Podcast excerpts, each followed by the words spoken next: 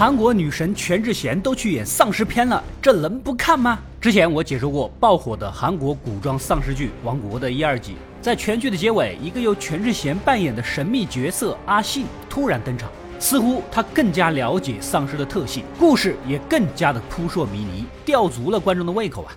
就在前不久，赖飞终于推出了全新外传《北方的阿信》，详细讲述了丧尸病毒的起源和阿信的生平经历，可以说是《王国》的前传。关于前两季的内容，不能说是非常好看，只能说是极其精彩，既血腥又刺激，丧尸一波接一波的冲。没看过的小伙伴一定要去看一下我的解说。话不多说，咱们赶紧来看看这篇外传的故事。时间来到朝鲜全境丧尸爆发之前，也就是第一季的二十多年前，在中朝边境的鸭绿江附近，骁勇善战的女真族已经崛起，占领了婆珠江流域，称为婆诸卫部落。这引起了朝鲜的忌惮，利用了境内一批胡番部落去打探军情。其实胡番部落就是一批弱小的女真族。他们这群人呐，生活在偏僻的边境，虽然穷苦，但是大家相互扶持，相互帮助。也算过着相对平静快乐的日子。我们的女主小阿信就是这个部落的人儿，父亲老信表面上是个屠夫，实际上就是朝鲜的密探。母亲重病在床，眼看是没救了。阿信听说当地飞丝郡的山参是能够起死回生的灵药。不过，早在一百多年前，国家就颁布了禁令，禁止任何闲杂人等出入费斯郡，还安排军队巡逻，一旦发现，直接割舌头。小阿信哪顾得上那些？为了救母亲，趁着夜色悄悄溜进禁区，然而意外的发现了废弃的国师堂。眼前是一方漆黑的隧道，最深处屹立着一块石碑，上面用女真文记录着生死草的秘密。它。能让死者复活，但也要付出残酷的代价。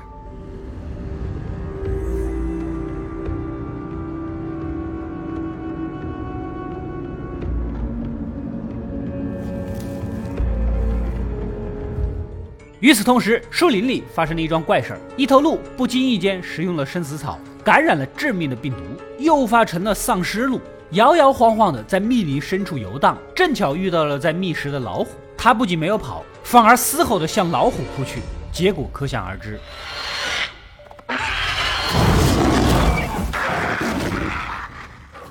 我就没见过这么嚣张的鹿啊！哎，今天你就见到了。这边阿信溜回家，将生死草的事呢告诉父亲。然而对方一脸严肃的警告阿信，不许再去费斯郡。原来呀，朝鲜的权贵们打着禁令的幌子，其实就是自己家人想独吞山参。咱们这样不是与虎谋皮吗？正说着。当地的千使带着一队人马进了村子，千使相当于地方的守将。原来今天早上在费斯郡的山谷里发现了十五具敌对势力婆珠卫的尸体，估计是贪图山参，趁夜偷渡过来的。然而运气不好，正好遇到了上山打猎的节度使大人和他的亲卫队。这个节度使来头很大，是当时权倾朝野的海员赵氏赵大人他们家的亲戚。听完背景也就知道了，这个节度使不是个省油的灯。招呼亲卫队们别打野了，咱直接去收人头。毫无疑问，十五个婆珠卫全部都挂了。后来千使上到山上，发现了尸体，手里还捏着节度使帽子上的珠子，也就心知肚明了。千使面色凝重，现在南有倭寇蠢蠢欲动，要是再招惹北方的婆诸卫，你是怕我们基地不被偷是吧？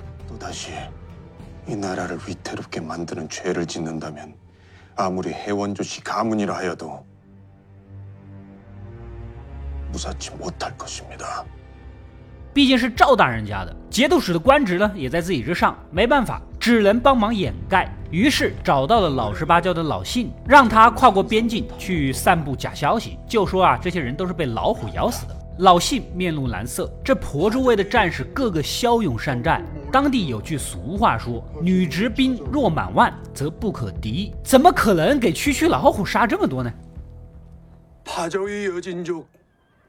확실합니까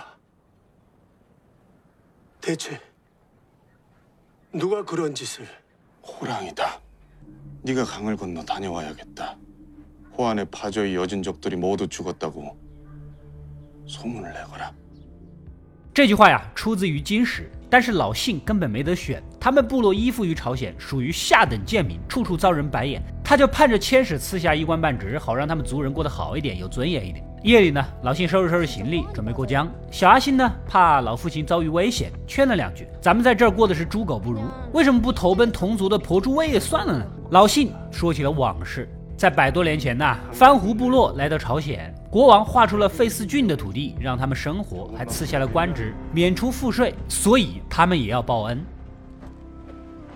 조선은우리에게은혜를베풀었어 阿信也劝不动，只好不安地目送父亲过江。隔天一早，母亲的病是越来越重，眼看不行了。父亲又不在，村里又没医生，他唯一能想到的就是能够让人起死回生的生死草，赶紧跑到费斯军去找试试也好。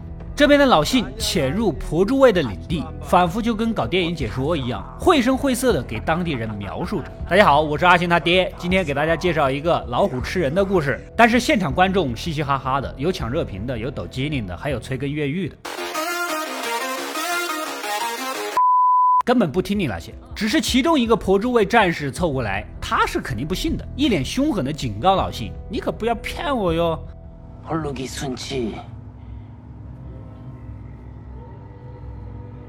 希望比。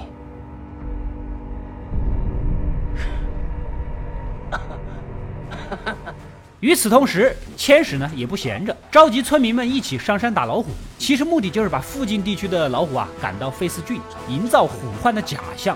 这也是告诉我们呐，你只搞公关打嘴炮是不行的，有时候还要配合实际行动。连古代人都知道这个道理，怎么现在有些人都还不知道呢？大家敲锣打鼓的也就上山了。按道理，老虎讨厌锣声，听到声音肯定会跑。可千石仔细观察老虎的脚印，不对呀，这似乎是直接冲着村民而去的，好像是野怪要抓人呐。 이는 쇠붙이 소리를 싫어하여 몰입꾼들의 반대로 향하는데 이번엔 아닙니다. 그게 무슨 말인가? 몰입꾼들을 향하고 있습니다.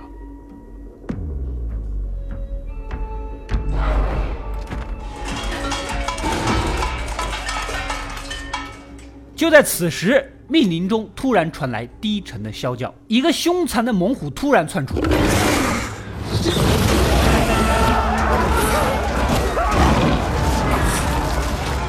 打头阵的几个村民呐，吓得是屁滚尿流，转头想逃。这老虎形如鬼魅，扑腾跳窜，一口一个。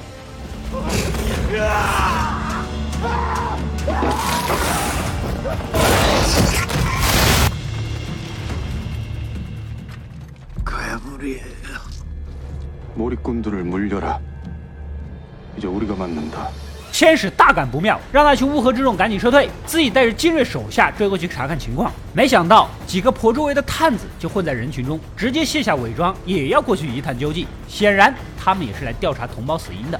就在一片草地里，双方人马不期而遇。此时，那头丧尸虎悄然现身，飞扑中带出一爪，婆珠卫的一个瞬间被秒。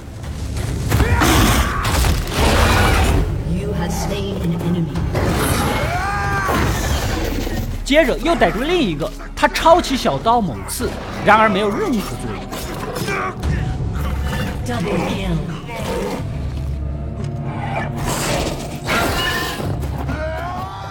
很快，辅助位就只剩两个人了。丧尸虎缓缓走出，半边脸已经腐烂，滴着血水。毫无疑问，这就是咬了鹿的那只。辅助位的小头目果然彪悍，拿着小刀也冲了上去，瞬间被扑倒。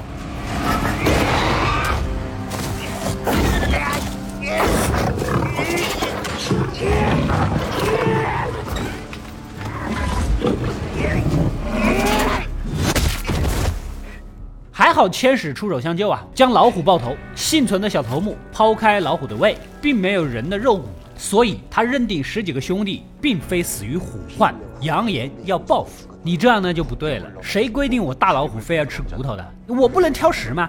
这边千使只能敷衍你那十几个兄弟跨越国界，我就不说了，我还要管他是生是死，管他死是怎么死的，还调查这调查那，你当我美利坚吗？无论如何，这个梁子是结下了。当天晚上，婆珠卫立刻集结部队，突袭了边境的番胡部落，也就是阿信所在的族群。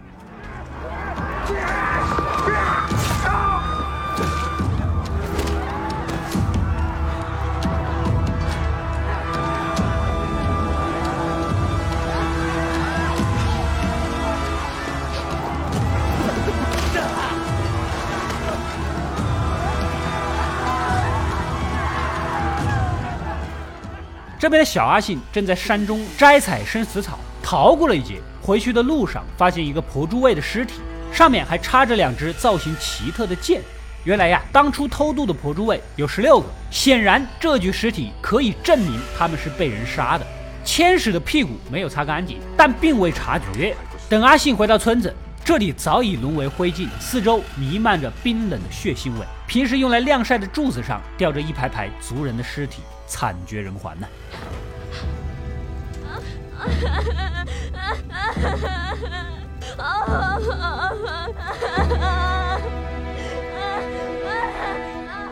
阿信万念俱灰，想不通为什么自己的族人会成为两军的牺牲品。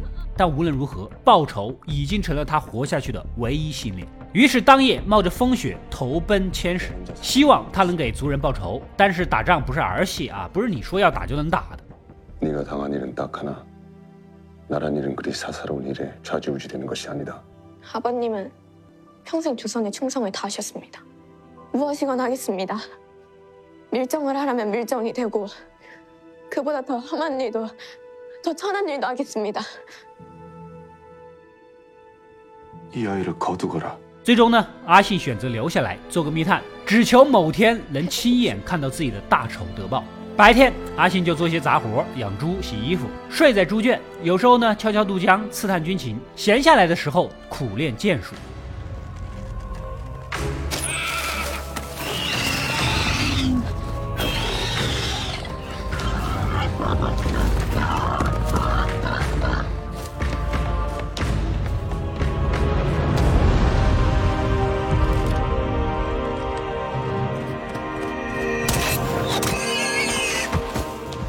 一晃多年过去了，小阿信终于成长成了全智贤，成了一个剑无虚发的女射手。而此时电影已经过了五十分钟，这也是为什么很多人给差评的原因。这女神出来的太晚了。然而苦难的日子并未结束，军中有一些好色之徒觊觎长大后的阿信美色，趁机将其玷污。阿信也想过反抗，但是又担心会被逐出军营，那报仇就更成了奢望，只能默默的忍受。这天传来消息。跟南方倭寇的谈判彻底破裂，国王需要调集全部力量去南方布防。节度使和千使的队伍也是其一。临走前，千使让阿信再次去打探一下蒲诸卫的动向，以免他们趁虚而入。阿信在夜色的掩护下潜入对方大本营，周围一片寂静，似乎没有动兵的迹象。悄无声息地溜进一个房间，惊讶地发现一个被铁锁囚禁的老头，脏乱的白发，满身污秽。更可怕的是，他的四肢被人深深的砍断。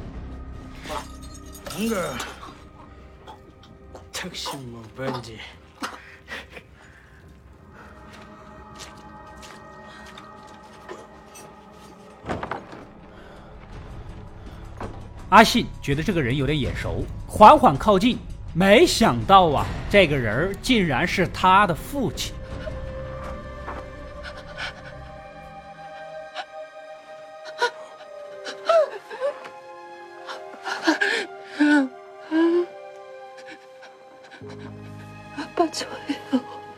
原来这么多年，婆珠卫一直都没有杀他，就是这么折磨他，作为背叛族人的惩罚。阿信失声痛哭，竭尽全力的撕扯地上的铁链，然而无济于事。父亲双目失神，无力的呢喃着，只求女儿杀了他。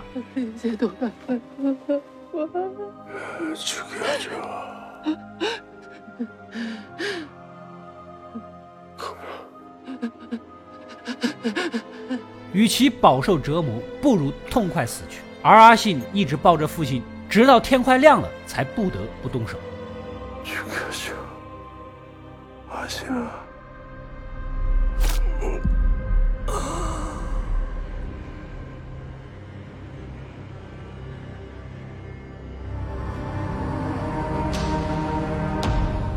接着，在对方大本营放了一把火，失魂落魄的回到军营，恰好撞见出征的节度使的队伍。这一扫眼，看到节度使箭袋里的剑造型奇特，似乎是在哪儿见过。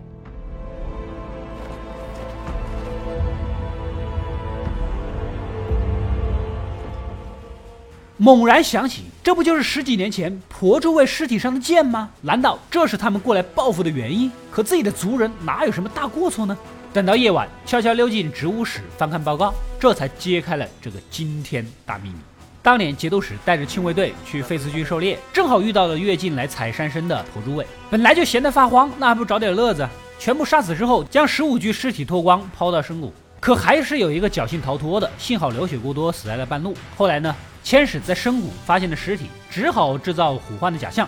谎称婆珠卫是被老虎杀死的，不过还是被对方给识破。千使立马甩锅，将杀人的事儿全部推到老信的部落身上。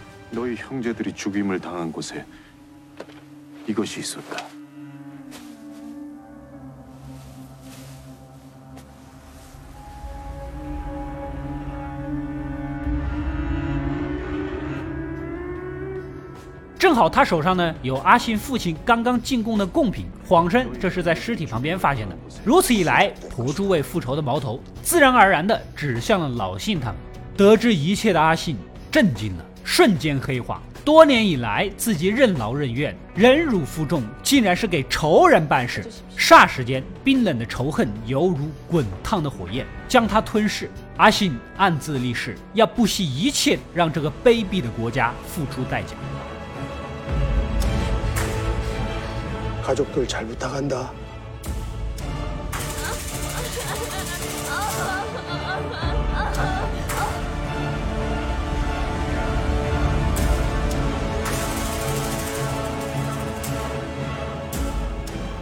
深夜，一个好色的士兵又想来消遣，可是床上没有人。只有一朵妖艳的生死草。就在此时，阿信悄无声息地从背后偷袭，将其捅死。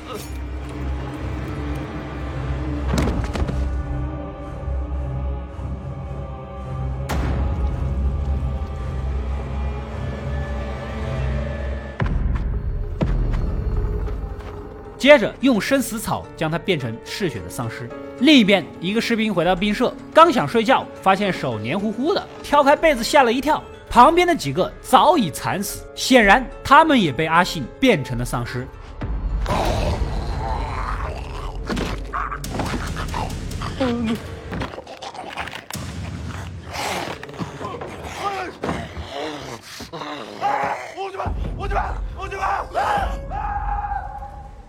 霎时间，凄厉的惨叫响彻军营。副将听到动静，出来打探情况，正好看到了死而复生的丧尸。还好他身手矫健，抄起蜡烛将人烧死。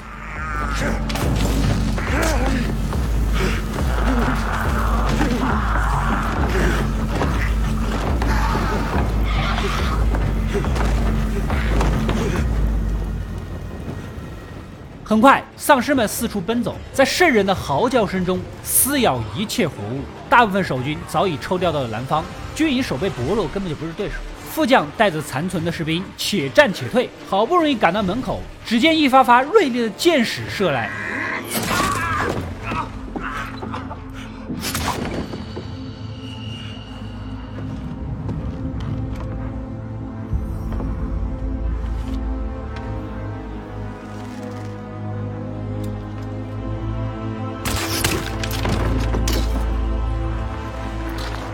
阿信站在高处狩猎仓皇逃窜的活人，眼神冷漠地看着这一切。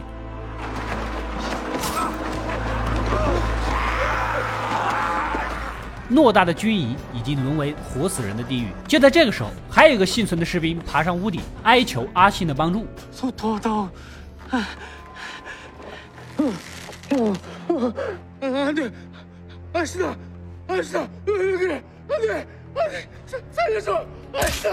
啊然而他张弓搭箭将手掌射穿牢牢的钉在屋顶留下的血将所有丧尸吸引过来。等他们聚在一起啃食士兵的时候女主泼洒酒水一发火箭射过去。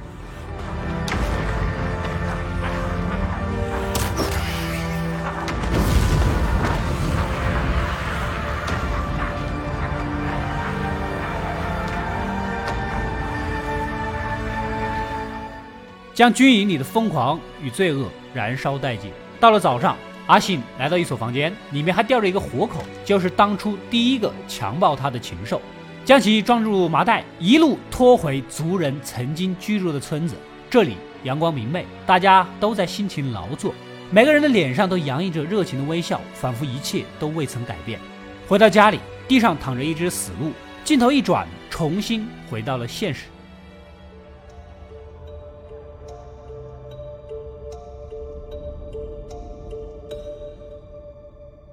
아직도 안 드셨네. 그럼 안 된다니까.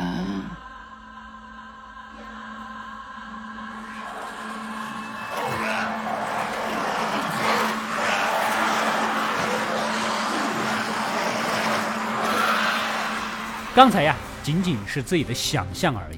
破旧的木屋用铁链拴着一群咆哮的丧尸。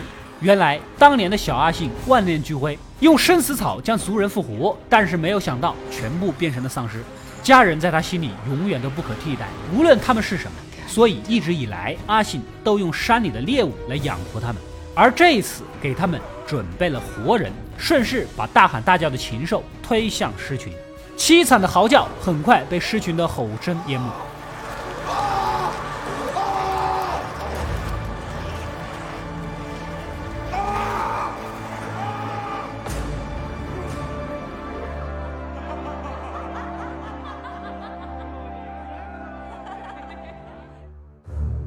외롭지 않아. 그래도 함께 있으니까 외롭지 않아.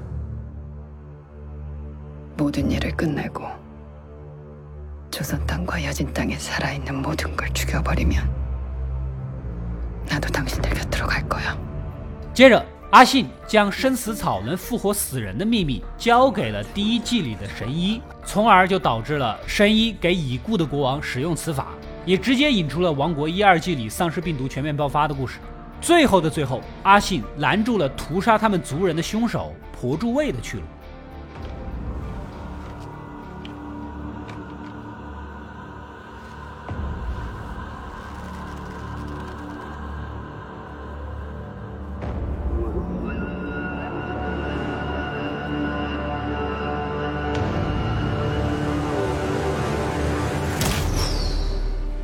故事到这里呢，也就结束了。很多人诟病全智贤出场太晚啊，看不够。其实仔细瞅一瞅，这小女孩跟全智贤眉宇之间还真有几分相似。看来剧组是花了心思的，很良心啊。